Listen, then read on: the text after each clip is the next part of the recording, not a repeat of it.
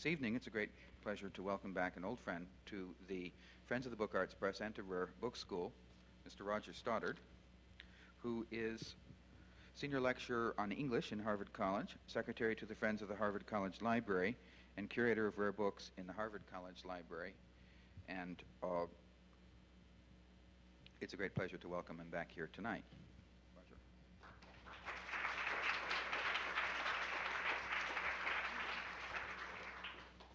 Good evening.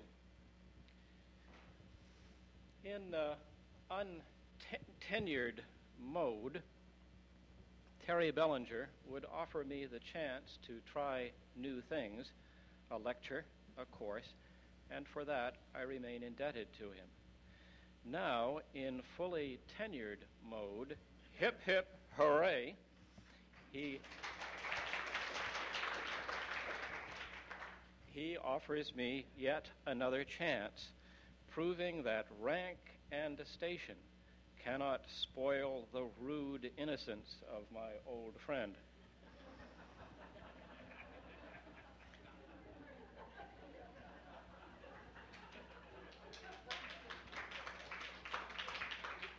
Are you really ready for another one, Terry? Here we go, slides and all looking at books, learning from it, passing it along. From my European bookbinding trip, book buying trip, I've been talking with Bernard about his new book, a year ago, subject of my talk this evening, I returned with three emblems of my journey. O lecteur fervent, salut by Gerard Blanchard, typograph, in a recent book on design that I found at Beaubourg. Questa sera spegne la televisione un libro e meglio in Hoepli's bookshop window in Milan. And to spare you further novel pronunciations of the modern language, one fondly hopes that this piece, too short to be boring, will amuse by a philosophical tone well suited to the taste of the moment by Marc Michel Rey in his introduction to one of Hemster Huys's letters in 1770. As I composed my thoughts about my experiences abroad, I began to see the relevance to my line of work of some of the things I had been reading by or about the great natural scientist Louis Agassiz. In his eulogy, William James exposed Agassiz's method. Go to nature, take the facts into your own hands, look and see for yourself.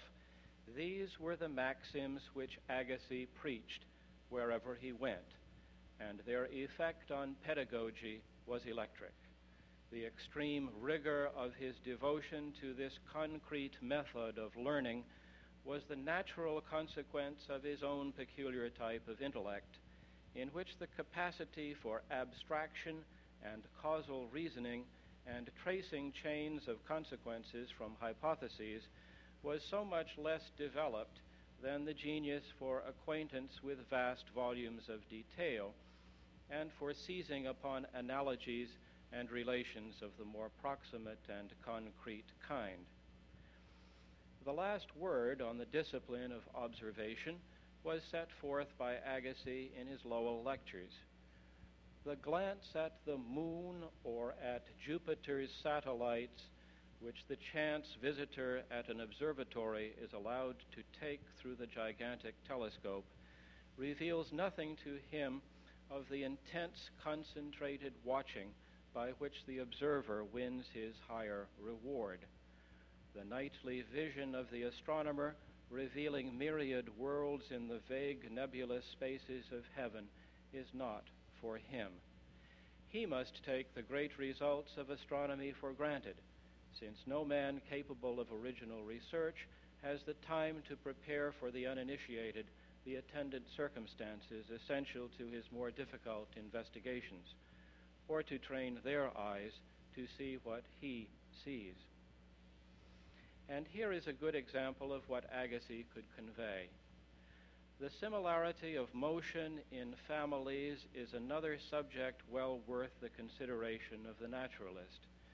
The soaring of the birds of prey, the heavy flapping of the wings in the gallinaceous birds, the floating of the swallows with their short cuts and regular turns, the hopping of the sparrows, the deliberate walk of the hens and the strut of the cocks, the waddle of the ducks and geese, the slow, heavy creeping of the land turtle, the graceful flight of the sea turtle under the water, the leaping and swimming of the frog, the swift run of the lizard like a flash of green or red light in the sunshine. In short, every family of animals has its characteristic action and its peculiar voice. And yet, so little is this endless variety of rhythm and cadence, both of motion and sound, in the organic world understood that we lack the words to express one half its richness and beauty. From the 28th of April, 1985, when I fled visiting committee weekend for London, until the 21st of May, when I returned from Milan, I looked at books in 53 bookshops, libraries, museums, and private collections in London, Long Sutton and Bourne, Lincolnshire, Oxford, Blackheath, Sevenoaks, Paris, and Milan. I will tell you about that experience, but I will not bore you with a complete account, and I will conclude with some remarks about you and your own libraries, demonstrating how far short of Agassiz's ideal I have fallen and how close you can come if you will try. The purpose of my trip was library acquisitions of books and manuscripts, but I looked at a few books for other reasons, as you will see. I began my peregrinations with a full day at Bernard Quaritch's, where an energetic young staff, led by Arthur Freeman and Nicholas Poole Wilson, with a rich line of credit, maintains a marvelous stock of science, economics, continental literature, and English literature, among other things. A Japanese stock, as they say. And what prices? Everything, whether French romantique, humanism, or a Spanish vives on the education of women, seemed to be 150% of retail, sure defense against raids by specialist dealers of a dependable stock of rarities for collectors and libraries. I left a stack for quotation, wondering what we could afford among our desiderata. Early books are capital investments nowadays. We have the lights turned.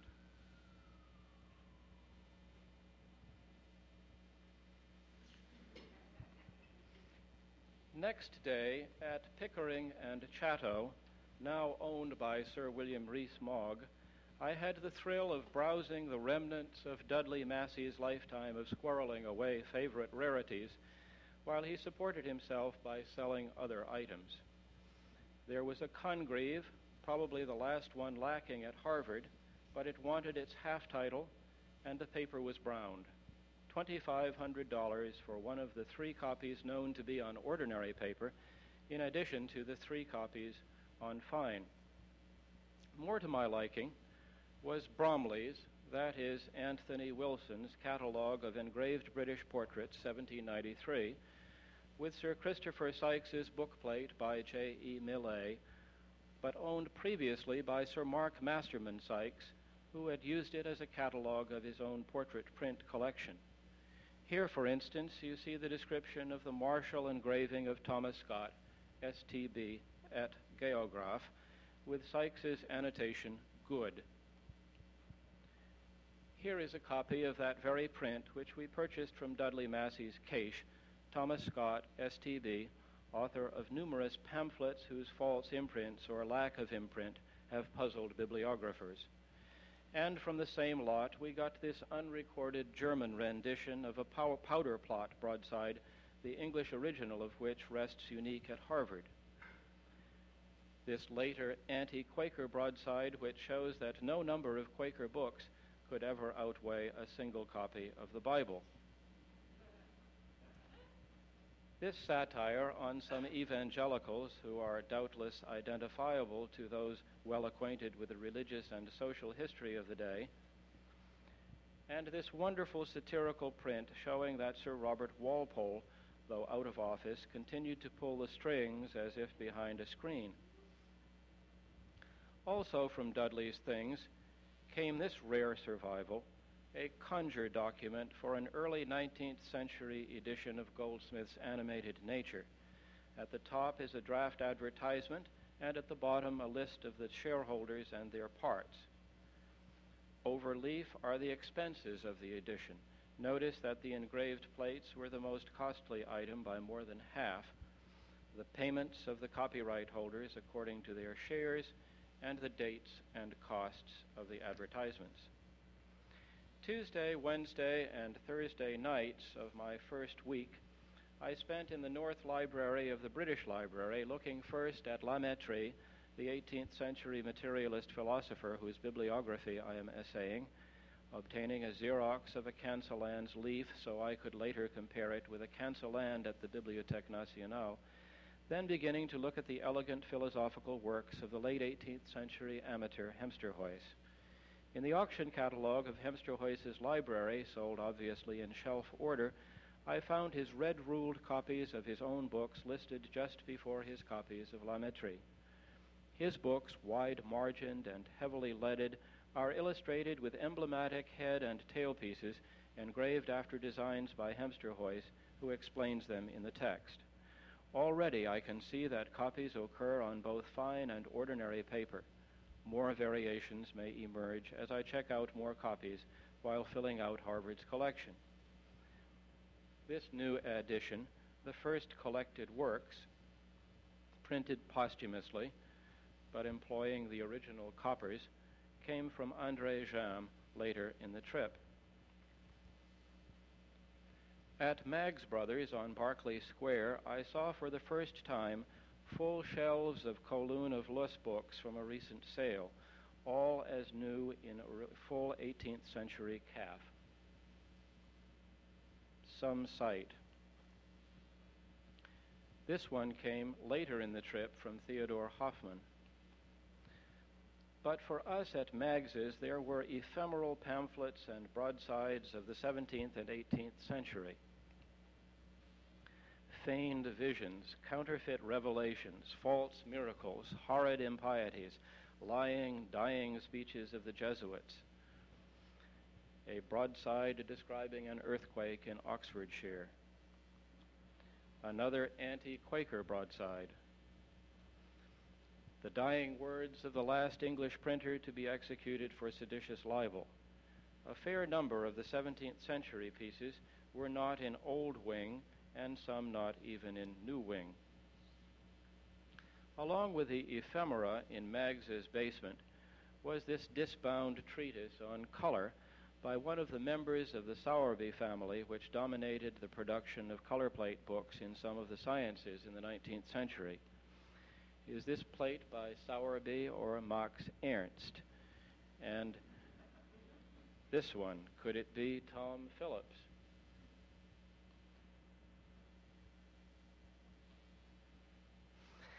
At Alan Thomas's, I admired as before a 14th century astronomical tract manuscript on vellum from North France.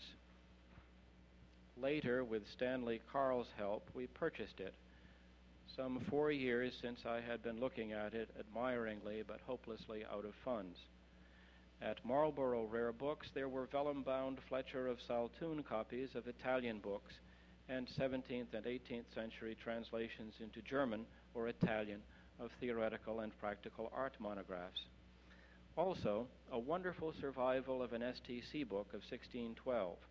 A strip of paper, perhaps one and a half inches wide, was folded over the spine, stabbed through, and stitched as first offered for sale, but too expensive. At the Wellcome Historical Medical Library, I caught up with a few more of La Mettrie's cancels. When you find a cancel in the third copy you examine, you must backtrack and explain the differences. Oh, joy of bibliography. Madame Ketty Arvanitidi is the widow of a collector of books on the Greek Church and its possible union with the Roman. This trip, as before, I left her flat with two sacks of books, 16th century imprints from Antwerp, Zurich, Turin, and Rome, with some more exotic ones from monasteries to the east.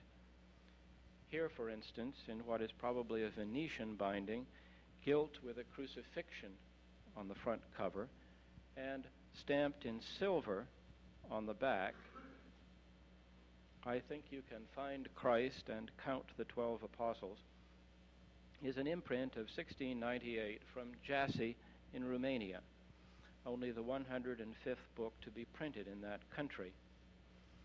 Here is an imprint of 1744 from Albania, Moschopolis, now Voskobcha. St. Luke on the title page, excuse me, there's the Voskobcha imprint. St. Luke on the title page, and worn blocks in the text from sources that could be traced.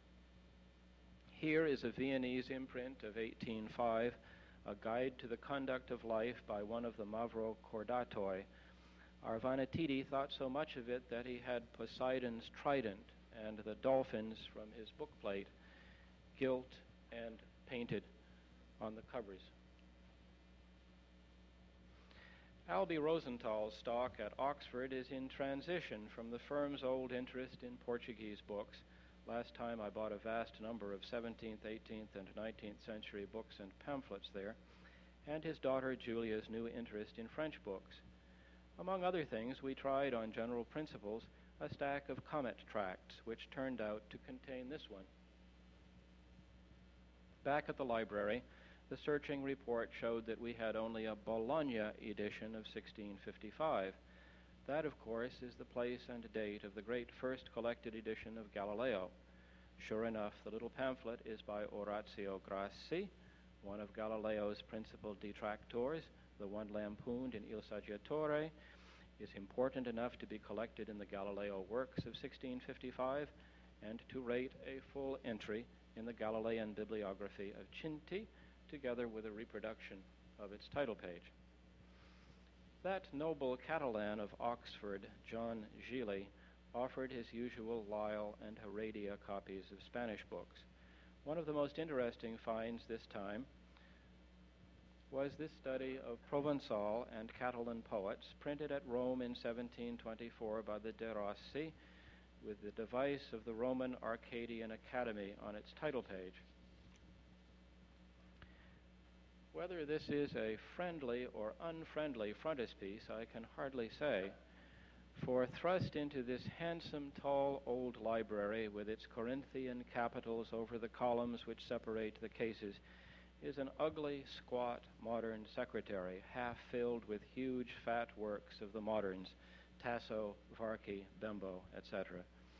Above is an expression from the Paradiso, Conquesta moderna favela, in this modern language, taken from one of the books in which Dante questions his great great grandfather Cacciaguida about his own family and Florentine families of the good old 12th century. But Dante says that his ancestor addressed him con voce più dolce e suave, in a voice sweeter and gentler, that is either Latin or Old Florentine dialect, ma non conquesta moderna favela, but not in this modern speech, which might be Catalan or Provençal. The list of Provençal and Catalan authors, arranged by Christian name, even analyzes the contents of manuscripts at the Vatican and Laurentian libraries. Concluding my Oxford Sunday and my first week abroad, Diana Parikian showed me Italian books, mostly obscure ones with illustrations, including this tiny emblem book, another De Rossi imprint, honoring the 90th birthday of Pope Clement XI in 1702. See how the emblems are tucked into these little floral pockets. At Andrew Stewart's in Bourne, I put aside a stack of grubby Italian, German, and French translations of English books, European Britannica. They looked as if they had been rummaged out of Dutch stocks, exactly what they say Stewart does on his bicycle. This one is typical, a French translation of Thomas White's Perfect Christian, printed at Quevilly, which I take to be a suburb of Rouen in 1674 by Jacques Lucas, sign of the globes, who has adopted Plantin's labor and compasses in his device. Lucas declares that labor joins both sides, showing us how it is possible to link both a terrestrial and a celestial globe joining heaven and earth. Alex Rogoyski at Long Sutton offered his usual attractive stock of continental books on many subjects, all inexpensive and useful and well described. On its face, this appears to be a technical treatise, but when you begin to look at it, you see that it is really about, as my assistant puts it, coneheads on the moon. Well, when they start talking about squaring the circle, you know the book isn't serious, right? Jim Burmester, who had recently joined Paul Grinke in London, had a fascinating lot of provincial English printing, literature, science, and popular books. This one, in falsely grained leather, is my favorite.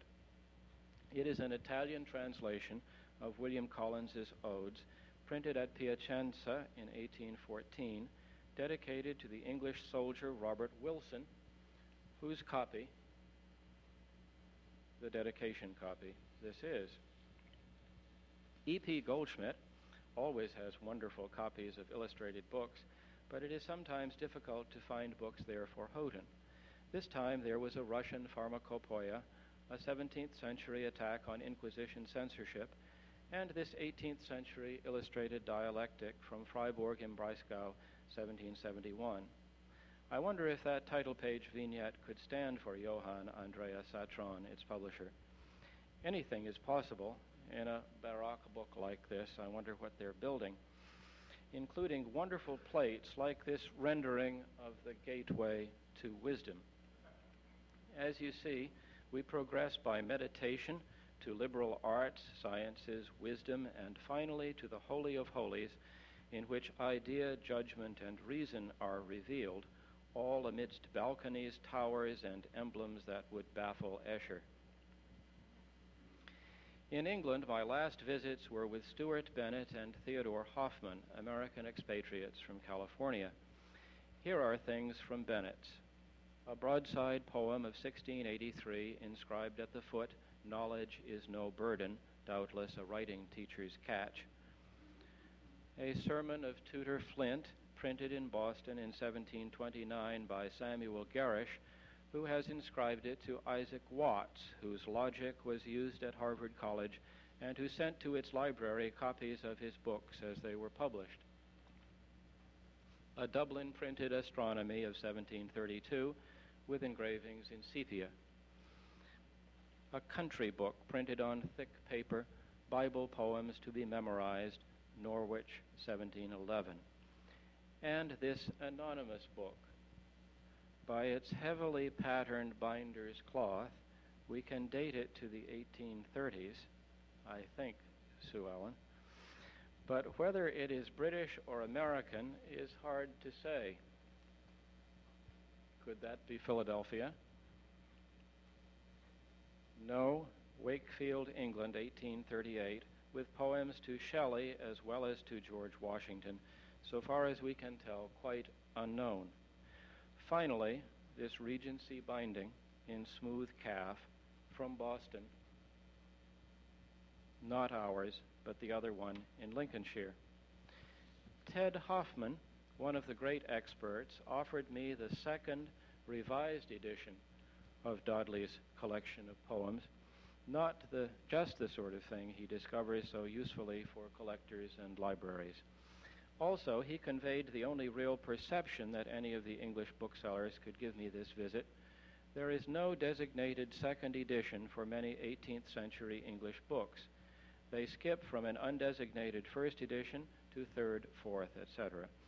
Such books were often issued in both large and small paper, which the publishers counted as two editions instead of one.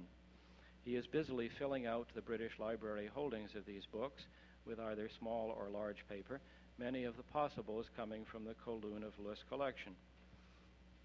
I spent part of my last evening in England with a widow of Sir William Empson, whose papers we hoped to purchase, counting notebooks, letter files, checking annotated books. With Ted Hoffman's help, we later concluded the deal. Here are some samples. Not locus, if you will, but envelope.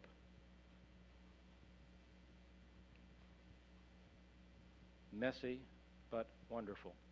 Now, can we have a change at the uh, projector?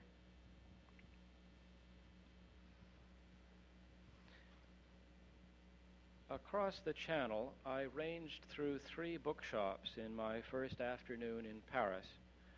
The poor remnant of Marc Loliée's stock, he is dead five years now, the lively modern literature stock of his son Bernard, and the quite miscellaneous stock of Robert de Valette. Thanks to the enterprise of Louis Boituel, Madame Marc Loliée's young manager, there were a few new things to be found.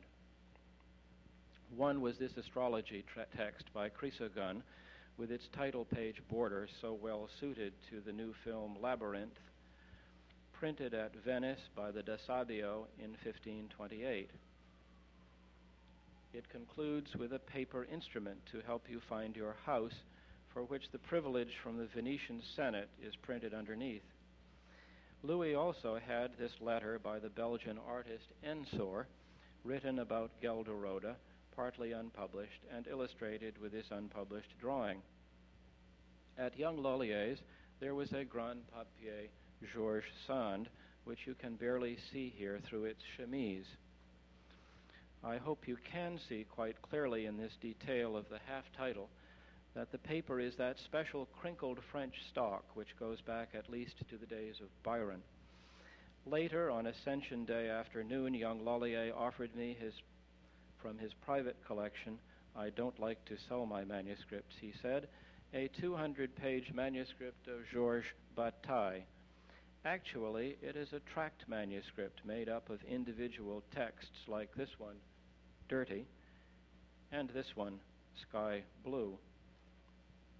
Valette had a colored copy of that wonderful folding caricature of authors and other French celebrities of the Romantic period of which an uncolored copy hangs in the Balzac house.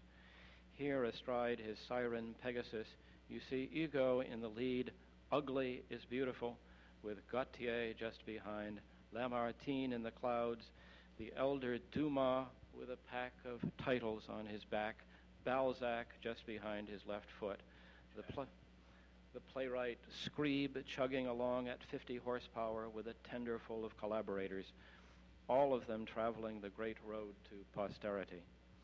Valette also had a wonderful collection of engraved folio size advertisements of the 18th century, including one for a toy shop at the sign of the monkeys. André Jammes offered a book with a frontispiece after Verlaine, Haller's Advice on Forming a Library, 1771, the Portuguese edition of Osorio's letter to Elizabeth of England, inviting her to return to the Catholic faith, and a copy as new of the plates to illustrate La Nouvelle Heloise, 1761. Not only is this epistola a splendid example of European Britannica, but it also shows the continuing use of Geoffrey Tory woodcut borders, which Anne Anninger has traced from their early arrival in the 1530s in Lisbon through the hands of many Portuguese printers over the years. More than anyone else, perhaps, Jammes is responsible for the serious acceptance of photographs in museums such as the Getty, and I tried to get him to speak for us at Houghton for the fall. When I told him of Hugh Amory's plan to make an exhibition with me on authority in books, crosses, crowns, imprimaturs, mimicry, forgery, etc., Jammes said, why not include liberty? Good idea. Jean Hugues combines an art gallery, bookshop, and the publication of painters' books. So he could show me wonderful Matta, Miro, and Michaux books, things for Eleanor Garvey to consider. Here is the limp vellum wrapper of a modern classic, Afat, 1940. Its title page, a sample of the text by Ilya Zdanevich from Tiflis, the 41st degree, who came to Paris calling himself Iliazd. Who would dare to illustrate such a text? Who would know what it is all about? Hugues also showed me bindings by two active French artisans, Degonnet and Monique Mathieu. Where cord crosses hinge, Degonnet makes a knuckle joint out of metal, fiber, screen, or plastic, and he has devised a supple binding, articulated, of vertical plates mounted on a flexible material, a new structure. Mathieu has created what I came to call reliure craqué, for she arranges fissures about her onlays of somber autumn colors.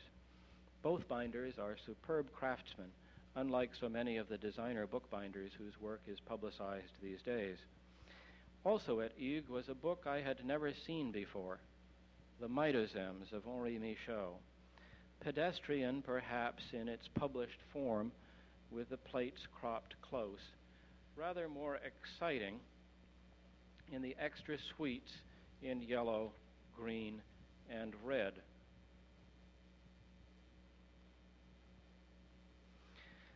That evening, I spent with Henri Schiller, the industrialist who began to collect bookbindings under the tutelage of Georges Heilbrun.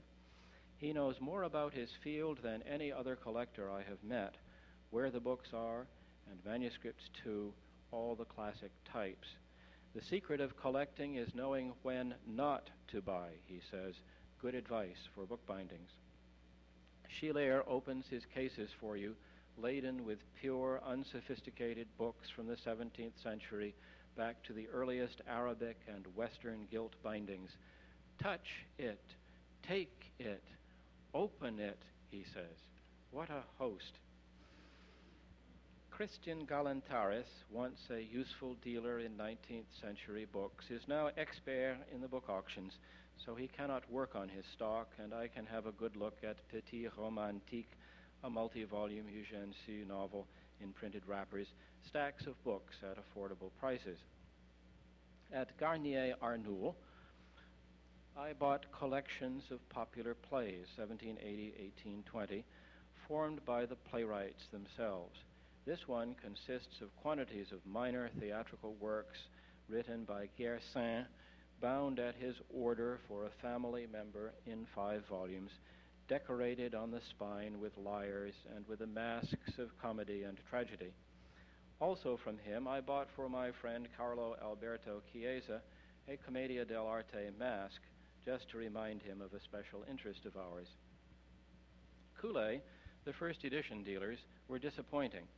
But afterward, I spent a pleasant evening with Monique Mathieu of the Reliure Craqué, her husband, the poet André Frénaud. We must start to collect him, and a book curator from the Louvre at a dinner arranged by J.E. Gautreau. Twenty years a clerk at Blaizot, Gautreau opened a shop on Rue de Seine in October, and we all had a good look at his growing stock, including Mathieu bindings, of course. At L'Arsenal, I took in the show of 19th and 20th century Belgian bookbindings arranged by the Bibliotheca Wittockiana, Brussels.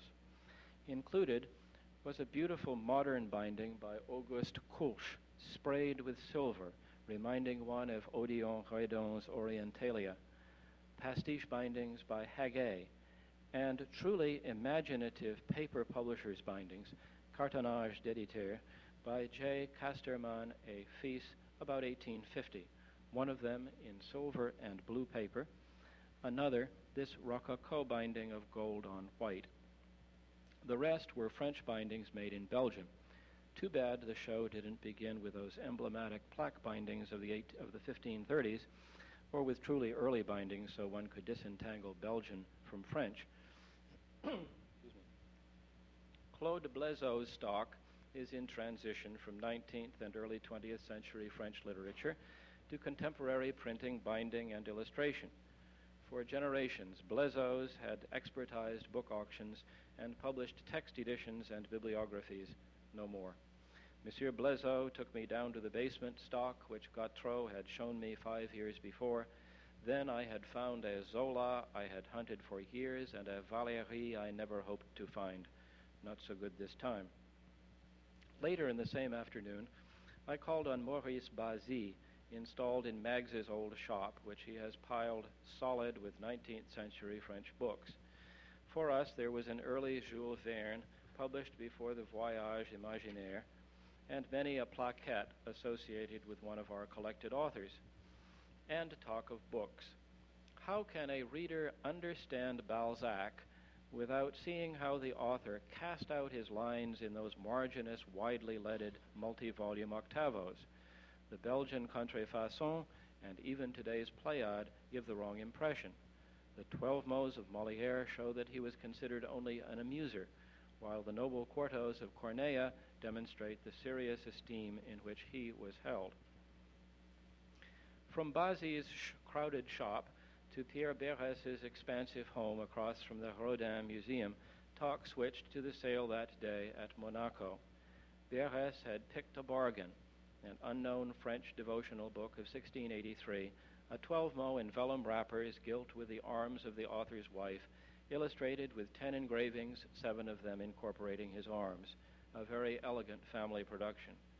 After supper, one could look at Stendhal's diaries, royal bindings, a stunning Poliphilus, while Beres explained his theory of how that strange book came to be printed by Aldus. Next day at the Bibliothèque Nationale, I resolved my problem with La Métrise cancels while checking out some troublesome books published by Ronald Davis, an Englishman who made fashionable among the French aristocrats the collecting of modern first editions during the time of Sylvia Beach and Adrienne Monnier. I am making a list of his imprints. Also, I looked at some Hemsterhuis and some of the books of Brunet, the great bibliographer. At the end of that bibliographical day, I met Beres at his shop. While he introduced me to the editor of the Diderot edition he is publishing, I formulated the expression La bibliographie matérielle, c'est la folie anglaise et le malaise américain. Anyhow, while Monsieur Editor viewed an unknown manuscript that was to come up for auction, I looked up a number of manuscripts. Consulting by phone with Rodney Dennis that Friday night, I telephoned bids to Beres from Milan on the Monday, and a cable two days after my return announced success. We had bought a 234 page working manuscript of Paul Adam, 1891 two and a half working drafts of The Elephant from Histoire naturelle of Jules Renard, the text that equally inspired Ravel and Toulouse-Lautrec. This drawing is by Renard, not Lautrec. And a 202-page typed manuscript inscribed with red and blue layers of corrections of the 1933 novel Le Coup de Lune by Simenon you see, he did revise his texts. That Wednesday, I worked the stock of Lucien Scheler, Science and Literature, and left Italian, German, and French books for quotation, begging Lucien to help us find Éluard's second book. Two years ago, he had sold us the first and third. His young successor, Bernard Clavreuil, had this Arabic grammar from the Cairo branch of Napoleon's National Printing House and this unfindable little technical manual by Dr. Louis Destouches, aka Céline. At Jean Viardot's, there was humanism, including an early edition of Melanchthon's Loci Communes with extensive contemporary manuscript notes, and this reprint of the standard Renaissance Guide to Muscovy by Herberstein. This copy, as you see, passed from the great French collector Etienne Baluze into the hands of one of the Duperron, and then into a seminary for missionaries to foreign parts. Its woodcut map is revised. Also at Viardot was this rare Nifo, Venice 1504, explaining to physicians and others the right day for action. It has one of those registers which is based on the first word on the recto of each bifolium, omnes sunt duerniones. Felix Polonsky, our Russian agent, had Pasternak's second book for me, this one from the Centrifuge Press, and he had located a comparably good copy of the first, which I ordered on the spot. Also, he had two fascinating ABC books The one by ballet designer Alexandre Benois, pre revolutionary, is influenced by Crane, Caldecott, and Greenaway, although some of the subjects could only be Russian. The other, revolutionary, is ammunition in the Soviet campaign against illiteracy, but it is a rare edition mentioning Trotsky. On the way back from supper that Wednesday night, I found the Galantarises toiling away at 10 o'clock, so I knocked on their window and got their list of the books they had put aside for me. On Thursday, Ascension, I called again on Jean Hugues to see more illustrated books, on the widow of the great bookseller Georges Heilbrun to pay respect, and on Le Colonel Sickles to keep in touch. Sickles, an American expatriate, is the greatest collector of 19th edition. Sickles berated me for the way in which I had used Berès as agent to purchase the manuscript of Mort à Crédit by Céline at his auction sale two years ago. Berès and Sickles had battled it out at the Guérin sale a few days before, both paying ridiculous prices, bonded with spite. After young Loliée and his Bataille manuscript, I went off with G. Sabag, mystery dealer of Paris and an old mail order source of Houghton's. We looked at philosophy, bibliography, literature, science, putting aside items for offer later. Thierry Bodin, in whose shop I began work Friday morning, expertises autograph sales. Like Galantaris, he must neglect his stock, so it is full of 18th, 19th, and 20th century philosophical, musical, scientific, and literary manuscripts.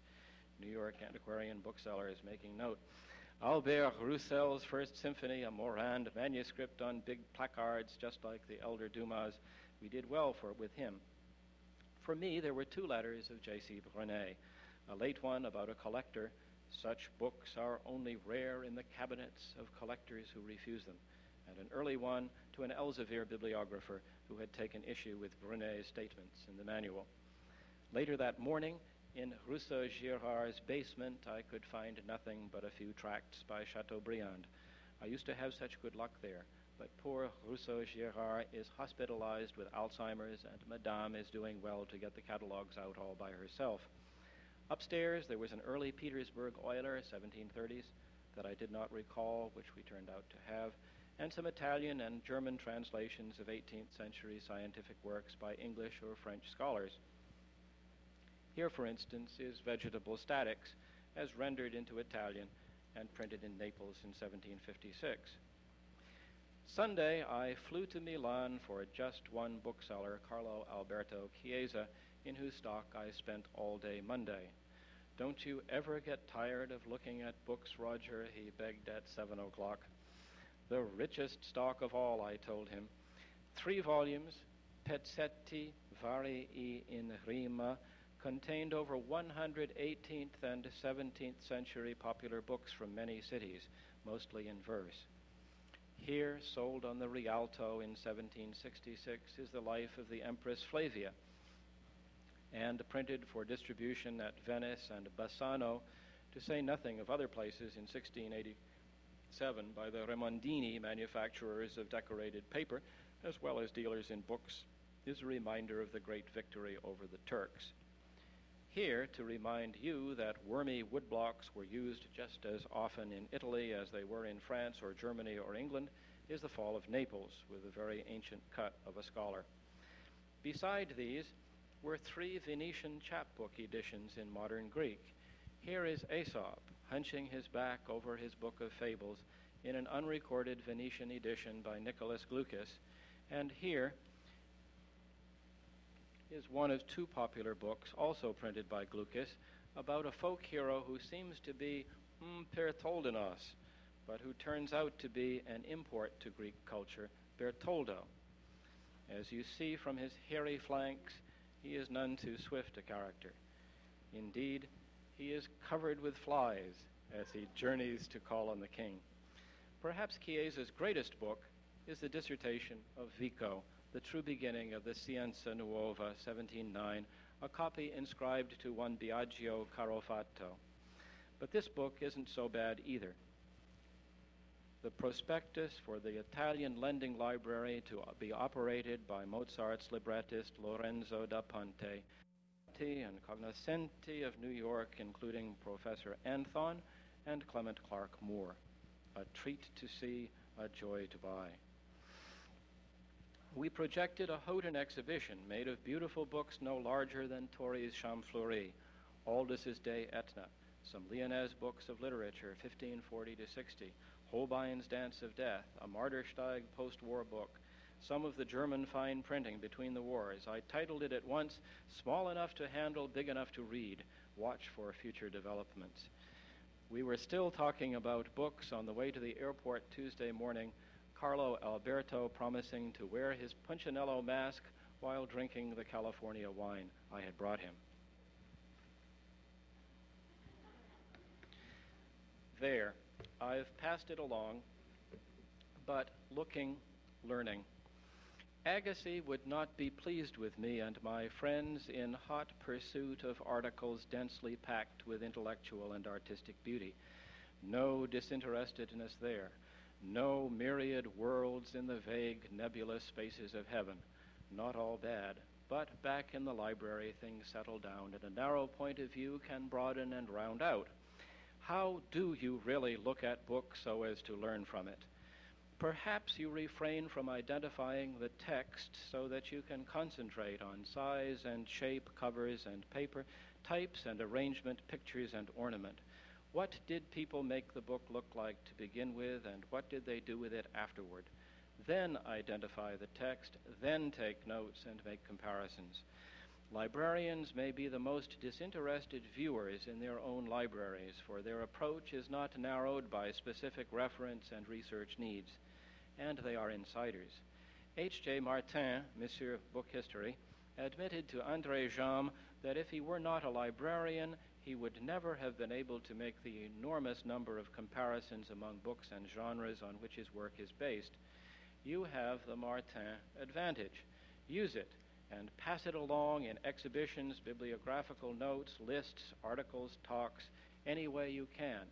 Perhaps you will speak as Agassiz did on movement in families, about the sweeping and choppy movements of handwriting, the stance of printing types, the colors and shapes of text blocks, the stiff or supple structures of bookbindings, the configurations of annotations, the play of picture and text. Please, just look at books, learn from it, pass it along.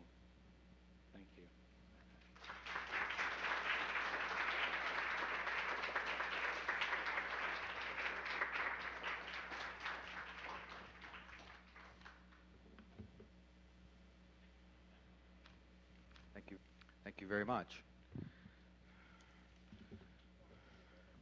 So it somehow seems unlikely that Monsieur Martin was aware of a very similar passage in McKerrow's Publisher's Devices to 1640, saying that uh, his book would be very much better if he were a librarian and had access to books on shelves. It uh, is a great opportunity.